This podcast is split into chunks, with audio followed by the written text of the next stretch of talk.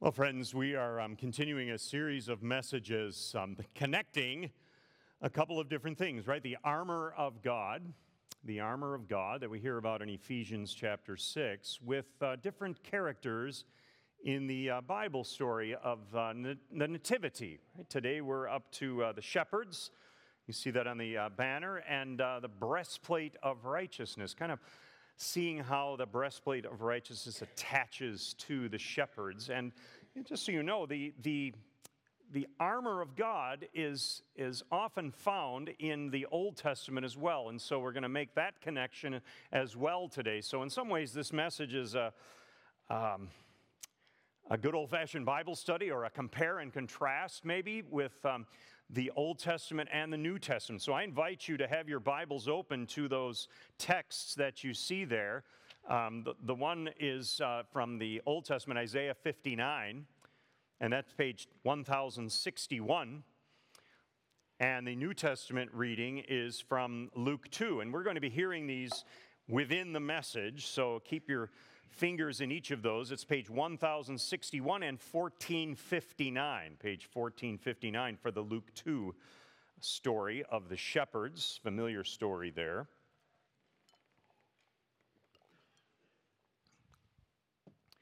So again, we're, remember, we're, we're connecting uh, three things maybe, then the breastplate of righteousness with the story of the shepherds and the shepherds, and then also where the uh, origin maybe of that uh, breastplate of righteousness comes from in Isaiah fifty-nine. And then a reminder also, I forgot to mention this at the beginning, our Lessons and Carols service, nine Lessons and Carols, is this evening at five thirty, so come again this evening. Um, but again, keep your fingers in those passages and don't thud your Bible into the pew once we've done the second one, okay? Keep it on your lap, and uh, you'll want to flip back and forth if you would. Beloved in Christ, God's word in Ephesians six tells us, therefore put on the full armor of God, remember, so that when the day of evil comes, you may be able to stand your ground. Stand firm with the breastplate of righteousness in place.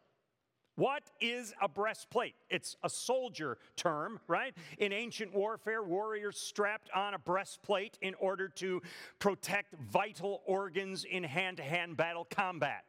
Back when soldiers used swords, if you were in battle, you would want to protect where the most vital of all those vital organs were, the lungs and the heart. The breastplate was a defensive weapon used for protection, to stay alive. Back then, breastplates were made of leather, bronze, or even iron. Today, the modern-day descendants of the breastplate are body armor, ballistic plates, bulletproof vests, Kevlar. The breastplate protects and keeps you alive. A breastplate of righteousness. What is that? Well, righteousness comes in two types.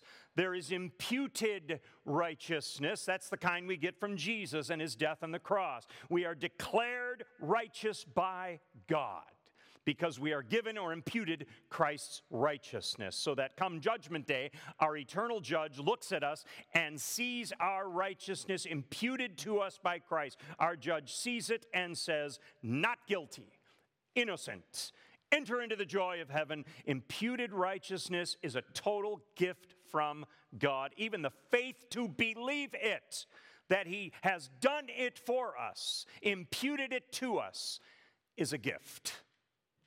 Second type of righteousness are the righteous deeds and words and thoughts that we do, say, and think, because the Holy Spirit lives in believers in Jesus and produces in us desire and ability to act righteously, to do what is right and good and kind and loving. So it's also the specific acts of righteousness that we do, only because of the imputed righteousness we've been given. Let's be clear on that.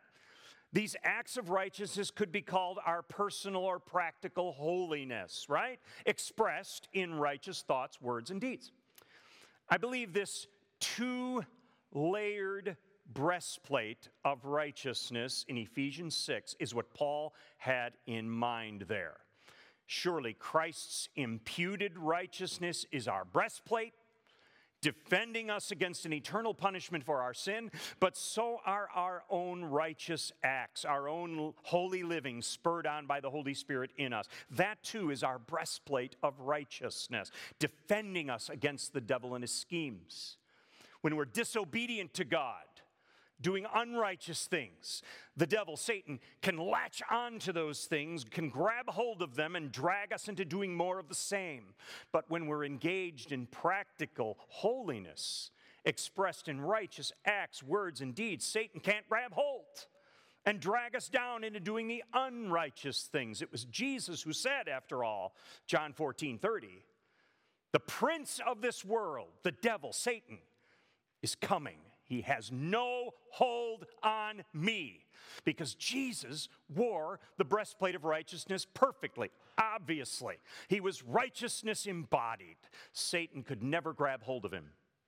So our breastplate of righteousness, all at the same time, is Christ's imputed righteousness and our own righteous acts, spurred on by the Holy Spirit and caused by Christ's imputed righteousness. This double, thick, layered breastplate of righteousness defensively keeps the devil, Satan, from grabbing hold of us.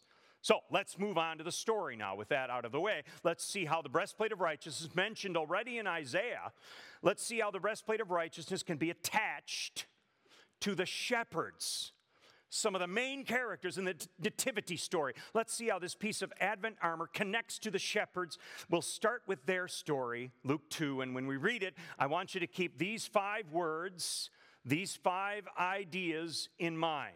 Shaking, as in scared, searching, seeing, sharing, and singing. All right, Luke two, eight through fourteen. The story about the shepherds happened shortly after Jesus, our Savior and King, is born. Hear the word of the Lord. And there were shepherds living out in the fields nearby, keeping watch over their flocks at night. An angel of the Lord appeared to them, and the glory of the Lord shone around them, and they were terrified. They were shaking, scared. But the angel said to them, do not be afraid. I bring you good news that will cause great joy for all the people. Today in the town of David, a Savior has been born to you. He is Messiah, the Lord. This will be the sign to you. You will find the baby wrapped in cloths, lying in a manger. And you can imagine already, right then and there, the shepherds were thinking, we have to go searching for this child, searching. Suddenly, a great company of the heavenly host appeared with the angel, praising God and saying, glory to God in the highest heaven, and on earth peace to those on whom his favor rests. And when the angels had left them and gone into heaven, the shepherds said to one another, let's go to Bethlehem and see, seeing this thing that has happened, which the Lord has told us about. So they hurried off and found, because they had been searching for him, they found Joseph and Mary and the baby who was lying in the manger. They found him and were seeing him in the flesh. When they had seen him, they spread the word. They started sharing what they saw and heard and now knew. They spread the word concerning what had been told them about the child, and all who heard it were amazed at what the shepherds said to them. But Mary treasured up all these things and pondered them in her heart. The shepherds returned, glorifying and praising God. I'm sure part of their glorifying and praising involved singing. Glorifying and praising God for all the things they had heard and seen, which were just as they had been told. This is the word of the Lord. Thanks be to God. In that passage, you've got all five of those ideas, right? I pointed them out. Shaking, scared. Searching, seeing, sharing, and singing. Now, you got to know this about the shepherds before we continue. Hard job, twenty-four hours a day, but shepherds were considered dirty, dusty, dingy, the dregs of society. Bottom rung on the socioeconomic ladder. Right down there with lepers, tax collectors, and sinners. No one would ever look at them and think, oh, righteous, upstanding citizen, the shepherds. Now, we go to Isaiah fifty-nine, okay? Keep your finger in Luke two also, where we're going to do the same thing. We're going to read some verses and think about how these five ideas might fit into that passage. And this is the passage, by the way, here in Isaiah, that the Apostle Paul likely knew and was thinking about when he wrote that little armor of God section in Ephesians six. So Isaiah fifty-nine, verse nine. And just for context, Isaiah has been describing how Israel, God's people, have turned away from him. They are rushing headlong into sin and darkness, verses one through eight, with incredible descriptions by Isaiah, of course, saying what God's people are up to. And in verse nine and following, we hear the result of them living that way. Hear the word of the Lord. Verse nine. So justice is far from us, and righteousness does not reach us. We look for light, but all is darkness. For brightness, but we walk in deep shadows. Like the blind, we grope along the wall, feeling our way like people without eyes. At midday, we stumble as if it were twilight. Among the strong, we are like the dead. We all growl like bears. We moan mournfully like doves. We look for justice, but find none. For deliverance, but it's far away. For our offenses are many in your sight, and our sins testify against us. Our offenses are ever with us, and we acknowledge our iniquities. Rebellion and treachery against the Lord, turning our backs on our God, inciting revolt and oppression, uttering lies our hearts have conceived. So justice is driven back, and righteousness stands at a distance. Truth has stumbled in the streets. Honesty cannot enter. Truth is nowhere to be found, and whoever shuns evil becomes a prey. The Lord looked and was displeased that there was no justice. And that, friends, is a description of a people who are shaking, shaking scared of what God's going to do to them. And they're also helplessly searching. But it's hopeless because they're like the blind groping along the wall. We continue. Verse sixteen. He, the Lord, saw. Ah. There is some seeing in this passage. He saw that there was no one. He was appalled that there was no one to intervene. So his own arm achieved salvation for him, and his own righteousness sustained him. He put on righteousness as his breastplate and the helmet of salvation as his, on his head. He put on the garments of vengeance and wrapped himself in zeal as in a cloak. According to what they had done, so will he repay wrath to his enemies and retribution to his foes. He will repay the islands their due. From the west, people will fear the name of the Lord. From the rising of the sun, they will revere his glory. Singing, there it is, singing. Revering his glory. For he will come like a pent-up flood that the breath of the Lord drives along. The Redeemer will come to Zion, to those in Jacob who repent of their sins, declares the Lord. As for me, this is my covenant with them, says the Lord. My spirit who is on you will not depart from you, and my words that I have put in your mouth will always be on your lips, the lips of your children, and on the lips of their descendants from this time on and forever, says the Lord. There's the sharing. Sharing what God has done ever on the lips of those whom the Redeemer has saved. This is the word of the Lord. Thanks be to God. Now let's put it all together. All right, both portions of Scripture, Luke two and Isaiah fifty-nine, along with that little piece in Ephesians about what we have called the Advent armor. Today, the breastplate of righteousness. We'll put it all together. First, shaking. Shaking. You bet there was shaking. Luke two, shepherds, lowly, pitiful dregs of society, unrighteous shepherds. They're out there and it's dark, but the sky lights up with countless angels. Not stars, angels. And they're terrified, sore afraid. They feared a great fear, as the Hebrew language literally put, Greek language literally puts it. They are shaking in their boots, as we would say it. Shaking, scared. Then you bounce over to the first nine verses of Isaiah fifty-nine, you may as well be talking about the shepherds. For you see, no one in Israel is wearing the breastplate of righteousness. Did you hear it? Justice far from. Righteousness not reaching us. Darkness all around us. In deep shadows, we're like the dead. We're dead in our unrighteousness. Our offenses are many in his sight. Our sins testify against us. We turn our back on God. We utter lies, and through it all, righteousness stands at a distance. If you're not scared hearing that, you ought to be. You ought to be shaking scared like the shepherds. Righteousness far, far from you. And maybe you start to finally realize Isaiah wasn't just talking about those shepherds, was he? Isaiah was talking about all Israel. And Isaiah, well, he might even be talking about us. Surely those verses are meant to get us shaking, scared. Not a shred of righteousness to be found. So back to Luke two for a second. The shepherds go off searching, don't they? Searching in the dark for some light, the baby Jesus. Will they find light of the world? Will they? Back to Isaiah fifty-nine, the people here are searching too, all right? Looking for light, but all is darkness. Looking for brightness, but, but all are walking in deep shadows. The description by Isaiah, they're like the blind, groping along the wall, feeling their way like people with no eyes. Oh, they're searching for any sign of hope, searching for a righteousness they do not have and they cannot find. Luke two now. Shepherds, remember who they are, the dregs of society. They arrive at the manger. They're seeing a righteousness that is out of this world, that is otherworldly. They see it right there in the manger, attached to that little baby, like a breastplate. Righteousness they don't have, but they are seeing it before their very eyes. In fact, it was the good news announced to them before they ever saw this salvation baby. It was righteousness that saw them while they were watching their flocks at night. It was the righteousness of this holy, righteous child that saw them and beckoned them to come and see the place where he lay. For salvation had already seen them and come to them before they even saw it.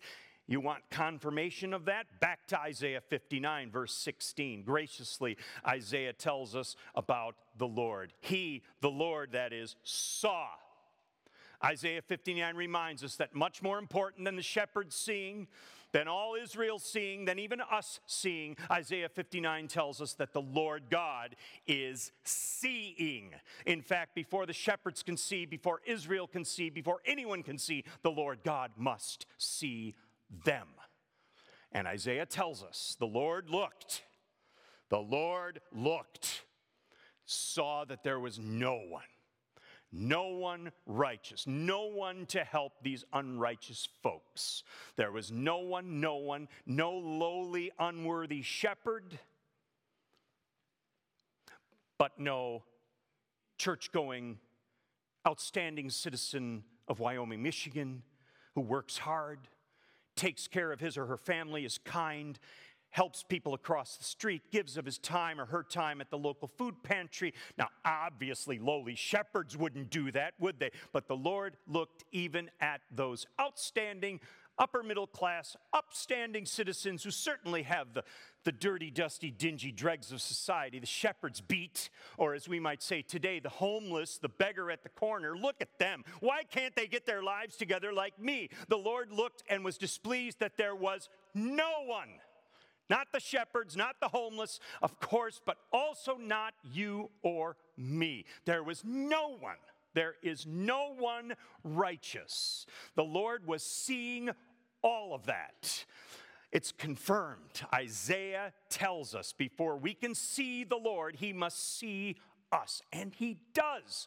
He does. He did. He sees us. He is appalled. There's no one to intervene. He sees it all. And then graciously, Isaiah tells us his own arm achieved salvation for him. For him.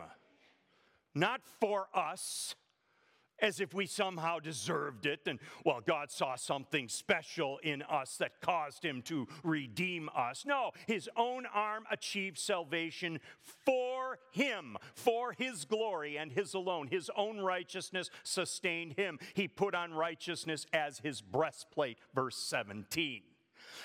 And you know the story of what he did. Isaiah tells us, verse eighteen, he repaid wrath to his enemies, retribution to his foes. How? Well, that we find out later. He went to the cross, and while on the cross, he took his own breastplate off to take on his enemies, his foes, the devil and his demons. But he also took on our sins, our unrighteousness. He took them on himself, and he took on God's punishment for our sins. And wondrously, in doing so, he placed his own breastplate of his righteousness onto us. He took his breastplate off to take on our sins and gave his righteousness to us. Before the shepherds could ever see their salvation breastplate of righteousness, the Lord had to see their unrighteousness and do something about it. The Lord had to see their hearts and do something about it. Guess what? We're just like the shepherds, folks. The beggars, the vagrants, The homeless were just like the dregs. We're no one. We're the no one that God was seeing. And so the same thing we say about the shepherds, we say about ourselves. Before we could ever see a salvation breastplate of righteousness, the Lord had to see our unrighteousness and do something about it. The Lord had to see our hearts and do something about it. And he did at the cross, this baby Jesus, who is our Lord. Our temptation is to think that, well, of course, the shepherds, the shepherds needed righteousness. They were the dregs of society. But then you realize we are no different than they. There is no one righteous, not even one. Isaiah fifty-nine sixteen tells us, as well as Romans three ten, there was no one righteous. It turns out God sees it, that no one anywhere is wearing a breastplate of righteousness. And then we realize just how similar we are to the shepherds, to the dregs of society. We're just as in need as they are. What happens next in Luke two, after the shepherds have been seen by that little baby, and after they see the baby? Well, first, Luke two tells us we see them sharing everything they've been told about this child. They're spreading the word, sharing it with others, and all who heard it were amazed. They're sharing the good news, and they're singing about it too. They're glorifying and praising God. They don't realize it, and Luke doesn't say it like this, but they are wearing a brand new breastplate of righteousness, so they are sharing that news with others, and they're singing about it too. Isaiah fifty-nine, same thing, different order, same thing. Verse nineteen. The people are fearing the name of the Lord, revering his glory. They're praising and glorifying just like the shepherds, singing the praises of the Redeemer, and then sharing about it, the last verses, with children and grandchildren and all who will listen, because God's word is in their mouths and on their lips. Isaiah fifty-nine and the shepherd story of Luke two tell the same story for us, how it comes to pass that people, shepherds, Israel, how it comes to pass that they are outfitted with the breastplate of righteousness. And you know what, friends? It's also the story of each Christian life here. Shepherd's story in these dozen or so verses is really the story of a person like you, like me, being saved by Jesus. It starts out, we're shaking, scared. We're skeptically scared, cynically scared even. Can't imagine a baby named Jesus who lived two thousand years ago could possibly take up residence in our hearts. Why would we need him to? And anyway, how could a little baby get past our own defenses, our breastplates of skepticism and cynicism and humanism and materialism and secularism, our feelings of invincibility and selfishness and pride and sinfulness and me-first attitude, all those things and more that we hold in our hearts like breastplates guarding us, and we audaciously imagine that they're guarding us against our weaknesses, our own finiteness, our own human frailty, our own guilt, our own unworthiness, our own unrighteousness, our own sin, and so on. We're shaking, scared, skeptically, cynically. How could a baby named Jesus be relevant today for us? How could a baby named Jesus be important today for us? How could a baby named Jesus be someone we need at all as we live our I've got everything under control lives? As we live our, I don't need someone who lived two thousand years ago telling me how I ought to be living today lives.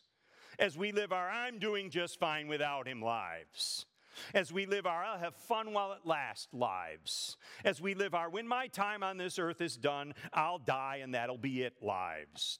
Don't need a baby named Jesus messing up the life I have all planned out for myself. Lo and behold, with all those unrighteous breastplates cinched on nice and tight, a day comes and I realize a baby named Jesus has cut through them all like they were butter and has taken up residence in my heart, in the vitalest of all vital organs. He's gotten through, and I can hardly believe in my scared to be no longer in control life, this baby named Jesus has got me searching for him. This baby named Jesus has got me seeing him, in fact. I see him. I see who he is. I see what he's done for me. I see all the other breastplates, all those other defenses in my heart have dropped off of me. And in their place, I see that baby Jesus. Now he is guarding whatever is vital to me, especially my heart. He put himself, his salvation righteousness, over my heart like a breastplate to guard my heart, to protect me from the devil's schemes, to protect me from God's wrath against my sin, to protect me from final judgment, to protect me from eternal punishment, to protect me as his precious new creation who will live forever in a new heavens and a new earth in heaven. I see what he's done for me because he saw me first as he took off his own breastplate of righteousness while hanging on the cross, paying for my sin, and gave it to me and put it on me. A breastplate of righteousness straight from him. It doesn't stop there, does it? Your and my stories, like the shepherd's story, must go on, must. Our Lord God, through his Holy Spirit, prompts us to be sharing what has happened, what Jesus has done for us. Perhaps that means for some of us, it's time to profess our faith, to stand before the congregation and tell what we believe, share it, but then don't stop there. As hard and scary as it can be, we begin sharing that story with others. And of course, all the while, we fear him and revere him in our lives. Just like the shepherds, we return to our day-to-day activities, glorifying and praising God for all the things we have heard and seen, singing praises to God. Whether out of tune or on pitch, we go from this place, sharing the good news we now have and singing our worship to our Savior. That is us, beloved, each wearing a breastplate of righteousness that is not our own. It came from Jesus, that baby, our Savior, imputed to us forevermore. Let us pray. Our Father in heaven, how incredible it is that you tell us in your word in so many different ways that we have been saved by Jesus Christ and his righteousness, not our own. Thank you, thank you, thank you for the gift of the breastplate of righteousness that you have imputed to us in Jesus Christ. And thank you that in the shepherd's story, we see that breastplate shining beautifully. And we see in the middle of it all that you saw us before we ever saw you. You saw us. Thank you for seeing us, for filling us with righteousness of Jesus, and then filling us with praise and glorifying of you, and filling us with the joy of being new creatures, new people because of Jesus. In his name we pray. Amen.